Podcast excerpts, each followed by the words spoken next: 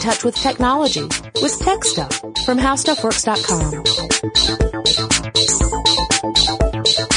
Hey there everyone and welcome to Tech Stuff. I'm your host Jonathan Strickland and today we're going to do something a little different.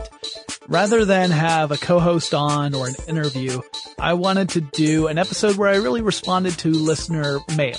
I haven't done that in a while and we have a lot of questions that can be answered within the context of a single episode. So we're actually going to do a couple of these where I'm going to answer some of these questions. And if you guys ever have questions for me that you would like me to answer, whether it's going to be a full episode or just a quick question that you're curious about, send me those questions. That address that you can send them to is techstuff at howstuffworks.com. And I will of course repeat that at the end. So let's get started. Now, a lot of the questions we have here actually come to me through Facebook. Uh, the Facebook Tech Stuff page is a great community. If you haven't already checked it out, you should go take a look. And so I'm going to respond to some of these. So first is from Simon on Facebook. And Simon wrote, smartwatches views and opinions. Are they truly a fulfillment of a niche in the market or, as I have both heard and suspect, are they a product that is looking for a solution? I for one will never own one as my day-to-day life, work especially, will never allow something as delicate and expensive as that to be on my wrist. Nobody I know wants one either. Well, my answer to you is that uh, smartwatches certainly do have an audience out there. I think that the the concept of them being a solution that's looking for a problem is probably fairly accurate, but I felt the same way about tablets. So it's not necessarily a problem solution issue. It may just be one of those things that's an implementation that appeals to people. Now, I say that as someone who owns a smartwatch. Uh, I own the Pebble smartwatch, which as smartwatches go is, is, you know, fairly modest. It doesn't have all the bells and whistles of some of the more recent smartwatches, but it does have notifications on it. I can control music uh, playing on my smartphone through my watch. I can uh, accept or deny a call using my watch. Uh, it will alert me to anything coming through. It has a little vibrating motor so I can feel it on my wrist, which is great. I've reached that point in my life where I no longer notice if my phone is vibrating in my, my pocket. And when I don't have my phone in my pocket, I experience phantom vibrations against my leg. So having a watch where I actually can feel it against my wrist is very helpful. What's more, uh, I don't currently own more than one smartwatch, but I have two that are on the way to me, assuming that the projects uh, ever get to the point where they can actually ship. Uh, there were a couple of different crowd-funded projects I backed that will eventually result in me getting a new smartwatch, assuming that they they are ultimately successful. Uh, I have it, I have a lot of faith in them, but the two that I have waiting for me are the Kreyos Meteor, which is a voice and gesture control smartwatch, and the Agent smartwatch. Now, the common thread between all of these is that they uh, will work with different operating systems. They they pair with a smartphone, but you don't have to have a specific type of smartphone to pair with them. Uh, and that really appeals to me. I like the idea of having these kinds of technologies that will work with lots of different options. So that way I'm not nailed down to a single one. That's going to come into play a little bit later. And by a little bit later, I mean right now, because on Twitter, a user who, uh, I, I, just have the username and the handle, which is GTRFRK8787, who asked what were my thoughts on the Apple Watch. So I'm recording this the same week that Apple had its big announcement of the new iPhones and the Apple Watch. Uh, so the the date of this recording is actually the 11th of September 2014. Uh, now I think that some of the elements of the Apple Watch are really really cool. That user interface that they have, where you use the dial to navigate through it, that looks like it's very smooth. It's a smart way of going about it. I mean, you don't want to really have a touch screen interface as your primary way of interacting with a smartwatch to, because it's just, it's too small of a screen just by putting your finger on the screen, you're obscuring so much of it that it's really hard to use. Now, very simple controls like a play or a pause, that's okay. But if you're trying to select between apps, it's a little more problematic. I think they really nailed it. However, the physical design of the watch, the actual way the watch looks, doesn't do a whole lot for me. I don't find it really appealing. I love the idea that it has swappable bands, so you can change those out depending upon what sort of look you're going for. I think that's great. I love that idea of customization. I'm not a fashionable guy. Anyone who knows me will tell you as much. But the idea of being able to use the same watch in different contexts by swapping out the bands is appealing. Uh, also, I think there's some other cool things like the Apple Pay system, which is that wireless payment method. It works with the Apple Watch as well. You can use the watch to help pay for things. And the way that they've implemented security is interesting. You have to enter a PIN in order to make the first payment. So you've got your watch on, you enter the PIN that authorize the watch to make the payment. But from that point forward, the watch will continue to allow you to make payments until contact is broken between the watch and your skin. So if you take the watch off, it will no longer be able to pay for things, which makes it much more secure as long as someone doesn't chop off your arm. So word to the wise. Um, other things I think are cool, the health tracking technology is pretty neat. It's not the only smartwatch to do that, but it's always cool to see that. Uh, the fact that it's required to, you have to have either an iPhone 5 or later to pair with it. That's the part I balk at. And it's because it, you have to be in the iOS system in order for this watch to work. And if you're already invested in that system, that's great. There's no necessarily, that's not necessarily a problem. You can just jump on and grab one if you've got the money to do it. But if you are not in that Apple ecosystem, then suddenly this watch gets really super expensive instead of just expensive. The watch is about $350. Now, as far as watches go, that's really not that crazy expensive. You have regular non-smart watches that are fashion watches that will be three or four times that amount of money. Uh, I don't own any of those because uh, I, I don't spend that kind of crazy money on accessories, but $350 is not outside the realm of expectation for a really nice watch. Uh, however, if you are not inside that Apple ecosystem already, you also have to go out and buy an iPhone. So that's at minimum around 200 bucks plus the monthly iPhone bill. So that starts to get to be a really expensive watch. Again, if you're already invested in the Apple space, then you can kind of separate the smartwatch from the purchase of the iPhone because you already have one. Same sort of thing with other smartwatches. If you already have a smartphone, then a smartwatch can sort of look at like its own individual purchase. But if you're not in that ecosystem, you have to take all of those costs into account and that's where it gets really expensive. And that's one of the reasons why I don't like being locked down into it. So those are my thoughts on that. Moving on, Catherine, who works in our office, actually asked me what I thought of the iPhone 6. So, uh, she has to listen to this episode to find out. I wouldn't tell her in the office. I think it's a strong device. It looks like it's a nice evolution of the, the form. It doesn't look like it's spectacularly different. Uh, you know, the larger screen space is nice. Uh, if you really want to go super crazy with the iPhone 6 Plus, you can.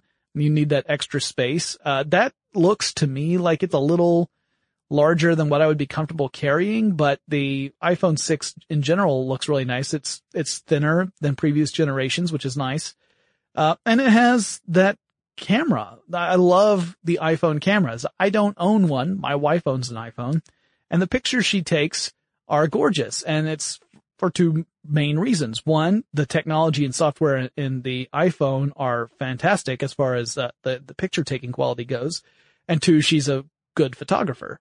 Um, my pictures never look as good, uh, for the reverse of those same two reasons. So, uh, if you get the iPhone 6 Plus, I think the optical image stabilizer is uh, awesome. I love that. It's not the only smartphone in the world to have one of those, by the way. But an optical image stabilizer is different from a digital image stabilizer. It actually can physically move within the framework of the phone itself and help cancel out jitter and uh, movements so that you get clearer pictures. So that's a nice addition. I think it's if someone's looking to move from an earlier generation of iPhone to the six, uh, I think there's enough reasons to do it, uh, assuming that you are not having to pay like some crazy cancellation fee. That then I might say, you know, wait until the next one. Uh, that's the nice thing about these iPhone generations is that if you skip a generation, uh, for the most part, after the four or so, it's not that big a deal. Um, it's, it's, you know, it was the earlier iPhones where the, the different generations were, uh, larger gaps were between those generations. Like the, uh, technologically speaking, that's when you really wanted to upgrade year over year if you had the money. These days, I would say wait. And, you know, if, so if you had an iPhone 5 and it's going to be another year before your contract is up, uh, I don't think there's anything specific that would require you to move to the iPhone 6 unless you wanted the Apple Pay, uh, wireless payment stuff. And I'll talk about that in a second. We have someone who asked us about that. So moving on to the next one, Ryan on Twitter said the iPhone goes big. Is that a bold move or is it too late to the party? So here's the interesting thing I think about this strategy. You see some companies come out with a line of products where they're trying to hit all the possible uh, iterations of that product at once. So you'll see tablets come out in multiple sizes. That way the consumer can decide which size fits best in his or her lifestyle and they'll go after that one. Apple goes about this the opposite way. Apple will come out with a single size, tell you this is what you want, and then consumers go after it. And then after they've gotten that, that consumer base, over the years they've started to introduce different form factors. So that's where you get things like the iPad mini. And now they can attract new people to buy the iPad as well as folks who already own an iPad going out and buying the new form factor and uh, it works really well for Apple. So they're taking kind of the opposite approach of the other companies that let everything become available at once, and it's worked for Apple. So I think uh, I don't think they're too late to the party. I think that this is just in line with Apple's strategy. Whether or not the iPhone 6 will uh, uh, plus the iPhone 6 Plus will ever be considered a great phone, I don't know. It, like I said, it's a little large for me. I, I don't think it would be a very comfortable fit for, for me on a day to day basis. However, I do like a lot of the features in it. So, uh, it'll, it'll, I think it'll depend upon the user experience for the individual person. Next, we have Michael from Facebook who said, uh, do I know why Apple would stay with an 8 megapixel camera on the iPhone 6? So why, why would Apple do that? Why wouldn't they upgrade? Uh, and the answer I have is that the images that the iPhone takes tend to be really good already. And megapixels don't matter as much as you might think they do. Megapixels are important if you are going to be blowing an image up to a much greater size than what you would typically have on your phone or maybe even a desktop computer. So if you plan on displaying an image on a big screen television, or you're going to be printing out a poster sized image of something, you want to have a camera that packs in a lot of megapixels because then your resolution is going to be higher and you won't have these artifacts that you would see in a lower resolution photograph show up in that representation. But if you're not doing that, if you're sharing images mostly on phones or on social networks, things that are not going to be typically larger than your average computer monitor screen, you really don't need to upgrade those megapixels that much. That's not really that important. Uh, it doesn't help the quality of the image. It just helps the resolution. So other things that are really important are color representation and brightness and contrast, those kind of things, which have nothing to do with the number of megapixels involved. It has everything to do with the sensors in the camera itself. So I think they're fine, uh, unless we get into a world where everyone wants to view their images on their 80 inch television at home. And if you have one of those, invite me over. Then I don't think it's going to be a big deal. So I think that's why they didn't bother with upgrading it because it's not really a, uh, you know, I guess you could upgrade it just so that you would have the, the ad copy to say now it has a 12 megapixel or 16 megapixel camera in it, but it's just not necessary.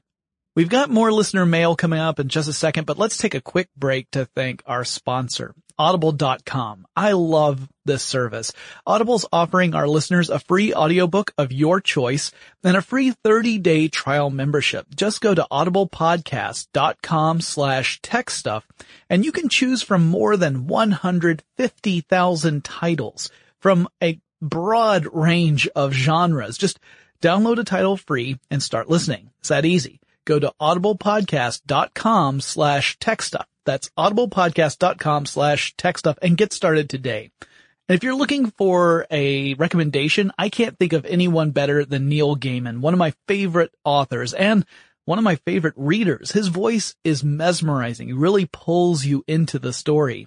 And I really recommend his book, The Ocean at the End of the Lane. It's a phenomenal book, really spellbinding. So go check that out. audiblepodcast.com slash tech stuff. Next, from Ruben on Facebook, and full disclosure, I know Ruben personally. He's a great guy. Uh, he says, seeing as the new iPhone is the talk of the town, I'd love to hear about Apple Pay and security concerns. With the recent celebrity nude hackings via Apple accounts, do we want to keep all of our financials there too? This is a great question. How secure is this payment process? So first we have to understand exactly what's going on with this Apple uh, system. And it's a little tricky because we don't know all the details. What Apple has said is that they are not storing credit card information on their servers. So this means that if hackers target Apple servers and try to steal information, they are not going to get user credit cards uh, as part of that. Also, when you make a purchase with Apple Pay, it's doing so with a one-time security code that's dynamically generated based upon your actual credit card number. That one-time security code is what is transferred to the vendor. This means that the vendor, the person that you're buying stuff from, never gets your credit card number. They just get that security code. And then that represents the, the sale, the, your, you are transferring funds to this vendor for whatever it is you're buying. So that, the nice thing about that is if some target, some hacker targets a, a system like uh, Home Depot or, or Target, both of which have been hit by hackers recently and, and had credit card information stolen, um, then you don't have to worry about your credit card getting compromised. All they're going to get is a security code that has no other connection to your credit card that they are able to see. Now the question remains, how are these payments actually processed? Because ultimately, something has to link that security code that is generated by your phone to your credit card. Otherwise, no one would know who to charge when you were purchasing something. Uh, now, Apple has said that all that information is stored on a chip, encrypted on a chip in the phone itself. So again, it's not going to Apple servers. So what I suspect is happening is that the credit card company in question, for example, Visa, has the formula to generate the one-time codes based on the credit card number and can reverse that process so that it under, it knows who bought what when. So when the vendor has processed the payment for whatever it is that you wanted to buy, that security code is then processed by Visa, which can run it backwards through the encryption process that created the, the security code in the first place to find out who it was that made that purchase and then charge the appropriate card. That's a guess. Uh, because Apple has not, to my knowledge, actually said this is the way this is working in the background. But if that's true, then the only real target for hackers to aim at are credit card companies, which are pretty good at fending off attacks and ultimately, you know, that's, you have to have your trust go somewhere. So it, if this is true, then you don't have to worry about people targeting Apple and getting your credit card information. Other stuff that's stored on Apple servers may still be vulnerable, but your credit card information will not be among it. So great question, Ruben. Thanks so much.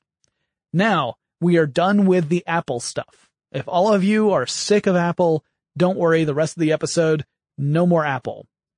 I think if, I might mention it in passing, but there are no more questions as far as I know. So next is from Cody on Facebook who said, is the government keeping us from getting jetpacks? Which I assume was a facetious question, but I'm going to answer it seriously because I think when we all talk about the future, the question, where's my jetpack is never far from our minds. So two things are really keeping us from getting working jetpacks. And one is the technology building a jetpack that works efficiently and safely. So in other words, you won't have to refuel it every couple of minutes and it won't set you on fire. These are two big important things that any good jetpack needs to be able to do. The other would be government regulation. So assuming that we get to a point where a consumer jetpack is in fact a possibility, that some company has created one and is selling them to people, I'm sure we would see the government get involved and start to put regulations on here. You would probably be required to have some sort of pilot's license, assuming they would even allow such a product to be legal in the US in the first place. Uh, the reason for this is because you're essentially turning human beings into projectiles. And for the safety of both the person using the jetpack and everybody and everything around them, there would have to be regulation. I, I can't imagine a world where such a thing hits the market and the government doesn't immediately react. Uh, the FAA alone would get involved. So I don't think the government is currently keeping us from getting jetpacks, but it might in the future, assuming that the technology ever evolves to the point where it could be a practicality. So good question.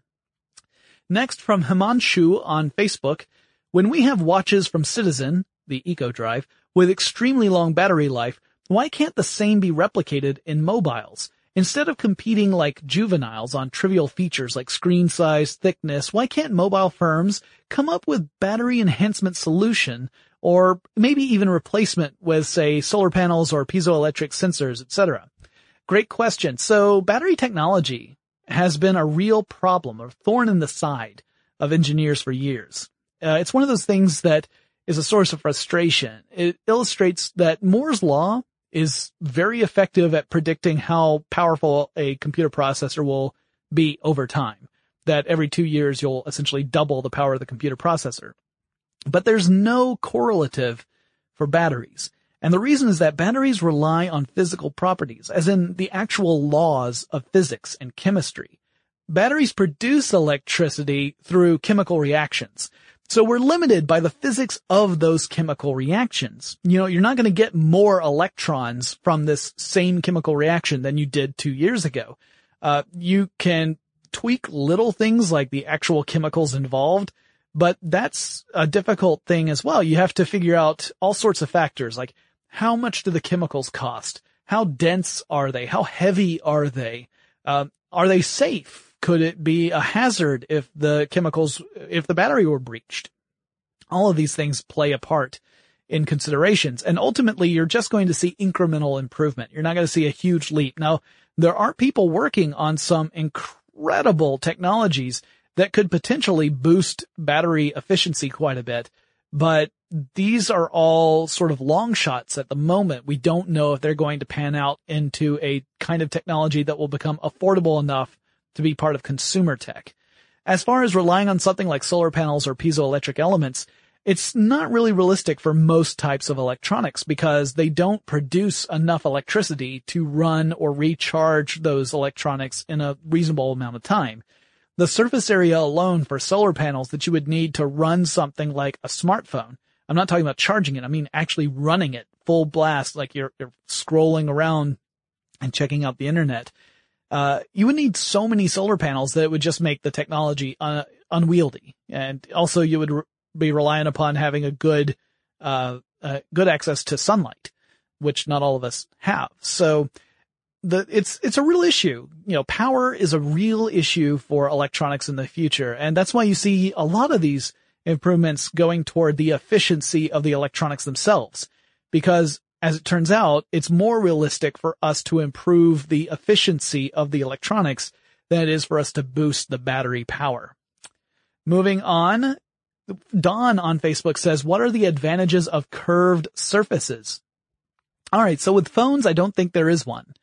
Uh, I think really the mo- the biggest advantage is that it lets a, a manufacturer set their product apart from other products. It looks different from everything else and therefore it gets a lot of attention. But practically, I don't think there's a whole lot of advantages to using a curved phone, for example. Uh, there's some curved phones that have said that it creates sort of a panoramic view if you're, if you're watching a movie in landscape. I think such a thing has got to be negligible. It, it, I can't imagine it being a real game changer. Uh, for something like a television, a curved surface might actually be a little useful. It might help increase the viewability from angles like off to the side of the TV. Uh, I have a television in my living room that's visible from the kitchen, but because it's a flat screen TV and because the kitchen is almost, uh, uh, 90 degrees away from the viewing area of the screen, it's not a great view. A curved surface would give me a little bit better view of what was going on, at least on the uh, right side of my television in, in my case. So I could see that being a big benefit. But ultimately, I think flexible displays are where it's at. I think curved displays are a stepping stone toward flexible displays where we'll be able to actually fold or roll up displays or create really interesting form factors that can mold to different shapes and sizes so that, uh, you know, we, we can suddenly turn all sorts of different things into a display. So I think the curved, uh, surfaces are just really a step toward that. Next we have this one from Donovan from Facebook who says, what do you guys think might be the next great technological breakthrough? And he gives some examples of previous ones like telescopes, cell phones, radio.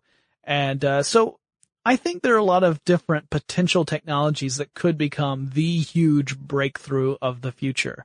Uh, part of this is a little difficult to, to gauge simply because a lot of technologies in reality evolve over time. If you listen to our episode about the mythology of Area 51 that I recorded with Ben Bowlin, you heard me talk about how most technology, most inventions are in fact the product of years and years and years of work, uh, from various people. When ultimately you have an inventor put a bunch of work in and pull a bunch of ideas together to create something that then changes the world. But it's way more complicated than just saying this guy had a brilliant idea and then made this awesome thing. That being said, the technologies I think that are probably the super sci-fi technologies of the future that could really shake things up. I mean, you've got the Internet of Things.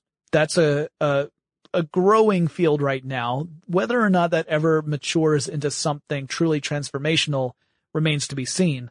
But the idea is, is really, really compelling. The idea of all these different sensors and actuators and computers and even robots that are on the micro scale, tiny, tiny things all over the place that are detecting different changes in the environment, including our interactions with the environment, and then sending commands so that the environment responds to those changes in ways that will benefit us. That's a great idea. I mean, imagine that you are walking into your house and your house is reacting to your presence by doing everything from setting the temperature to your favorite level of comfort, something that the Nest thermostat can already do, to turning on music that you really like when you get home after a hard day. Maybe it's even picking up on your health signs to figure out what kind of mood you are, you're in so that the music is exactly what you would want. Now, one day when you come home, it might be something really soothing. And another day when you come home and you're ready to get all jazzed up, it might be much more fast paced music. These are the sort of basic ideas that the Internet of Things would love to be able to do, or at least the people developing it would love the Internet of Things to be able to do this sort of stuff. And it's certainly still in the future if it's going to happen at all. This is not the way the technology works right now. But I see that as a transformational one. Another one is workable fusion. Now nuclear power plants depend upon fission right now. Fission, of course, is when an atom is split into two smaller atoms. Fusion is when you fuse two atoms together, making a heavier element in the process. And both methods produce energy. But fusion is one of those things that we've really been working on for a long time to try and figure out a way of getting more energy out of that reaction than it requires to put into it. So in other words, we can fuse stuff now, uh, but usually it requires us to expend more energy than we're going to get out of the process. So it's a losing proposition. Now there have been some really promising results in recent experiments where it looks like we could, at least in theory, have a few incidents where we get more energy out than we're pouring in. Now the next step is to make it sustainable so that it's a reaction we can do over and over again. It's not just a one-off. And this could be a new way of generating lots of electricity, which would be fantastic. It would be uh, a revolution in the way we generate electricity. Uh, so it could really change the world. And then there are some other ideas like quantum computers, the idea of using uh, quantum bits or qubits to do computing. Again, this is not for all types of computing. It's for very specific applications, but this would completely change uh, cryptography. So we would have to rethink the way we do security. We'd have to come up maybe using quantum cryptography to uh, make sure things are secure. Um, so that's certainly something that we have to keep an eye on. Whether or not we can ever make quantum computers stable enough to be reliable is another question because anyone who's studied anything about quantum physics knows the closer you look at it, the more likely it'll all fall apart. And finally, my last one is self-reconfigurable modular robots. I love these things. So think of a robot that's made up of lots of other smaller robots, not necessarily human in shape or size. It could be lots of different shapes, but these little modules, these individual robots, each can act independently of one another or they can all act together and form different shapes and perform different tasks and it all depends upon what the task is. So one task might require the robots to make a really long skinny shape and so they'll configure themselves into that formation, or another one might require them to form like a ball, and they'll do that. Uh, this sort of work could eventually lead to robots that are able to complete practically any task by reforming to the the right uh, form factor that's ideally suited to complete it. And I love that idea. Whether or not that ever makes it into consumer tech is another question entirely. We might just see that in things like uh, automation for manufacturing processes, which is great. I one of the big problems with automation is that if you change your product, then you have to change the system to react to that product because otherwise it's going to be uh, going through the motions for something totally different that it was not, you know, that it was designed to do specifically. You have to redesign the system to work with the new product. If you have a, a robot system that can redesign itself on the fly, then you don't have to worry about that. It saves a lot of time. It saves a lot of money. It means that product prices come down as a result. So it could really transform the world. So great question. Thanks so much for it. And finally, from Kyle on Facebook, why have tablets taken off now? I remember them coming out a while back and I thought they had potential, but then faded away. So, okay, uh, I lied. I have to mention Apple. Apple's the reason, guys. Apple is the reason why tablets have become popular. Apple did the same thing with smartphones. Uh, they created a smartphone that really appealed to a specific section of the consumer market. Before the iPhone, smartphones were really just held by executives and bleeding edge uh, early adopters. Otherwise, no one had a smartphone. They all had cell phones. Uh, but the iPhone created a user interface and an experience that was really compelling. And that's what brought people over. And that's what led to uh, things like Android and other competitors starting to come out with different user interfaces that also added to that. The same thing is true with tablets. There were tablets before the iPad. We've done episodes about this, about how many different tablets there were. I think we did one that was just on the history of Windows tablets, which go back well before the iPad ever came out. But it was Apple that created again that user experience that was really compelling. And that is what, in fact, uh, drove tablet sales and allowed other developers to come out with competing products that were also compelling. So, uh, I don't own an iPad. I own, uh, I own an Android tablet, which I'll talk about in another episode. Uh, so, uh, I think, I think really that's, that's the end of that story. That's just where it goes is that without Apple, we probably would be in the same place where tablets just would be a very niche market and most of us wouldn't own one. Well, that wraps it up for this episode of Listener Mail. I hope you guys have enjoyed it. Uh, again, if you have any questions for me, whether it's a short form question that I can answer in a format like this, or it's something that you would like a treatment with a, a full episode, from beginning, middle to end. It's all about how a technology works or a company or personality in tech or just a concept you want to have explained thoroughly. Let me know. Send me a message. My email is techstuff at howstuffworks.com or drop me a line on Facebook, Twitter, or Tumblr. The handle at all three is techstuffhsw and I will talk to you again answering your questions really soon. For more on this and thousands of other topics, visit howstuffworks.com.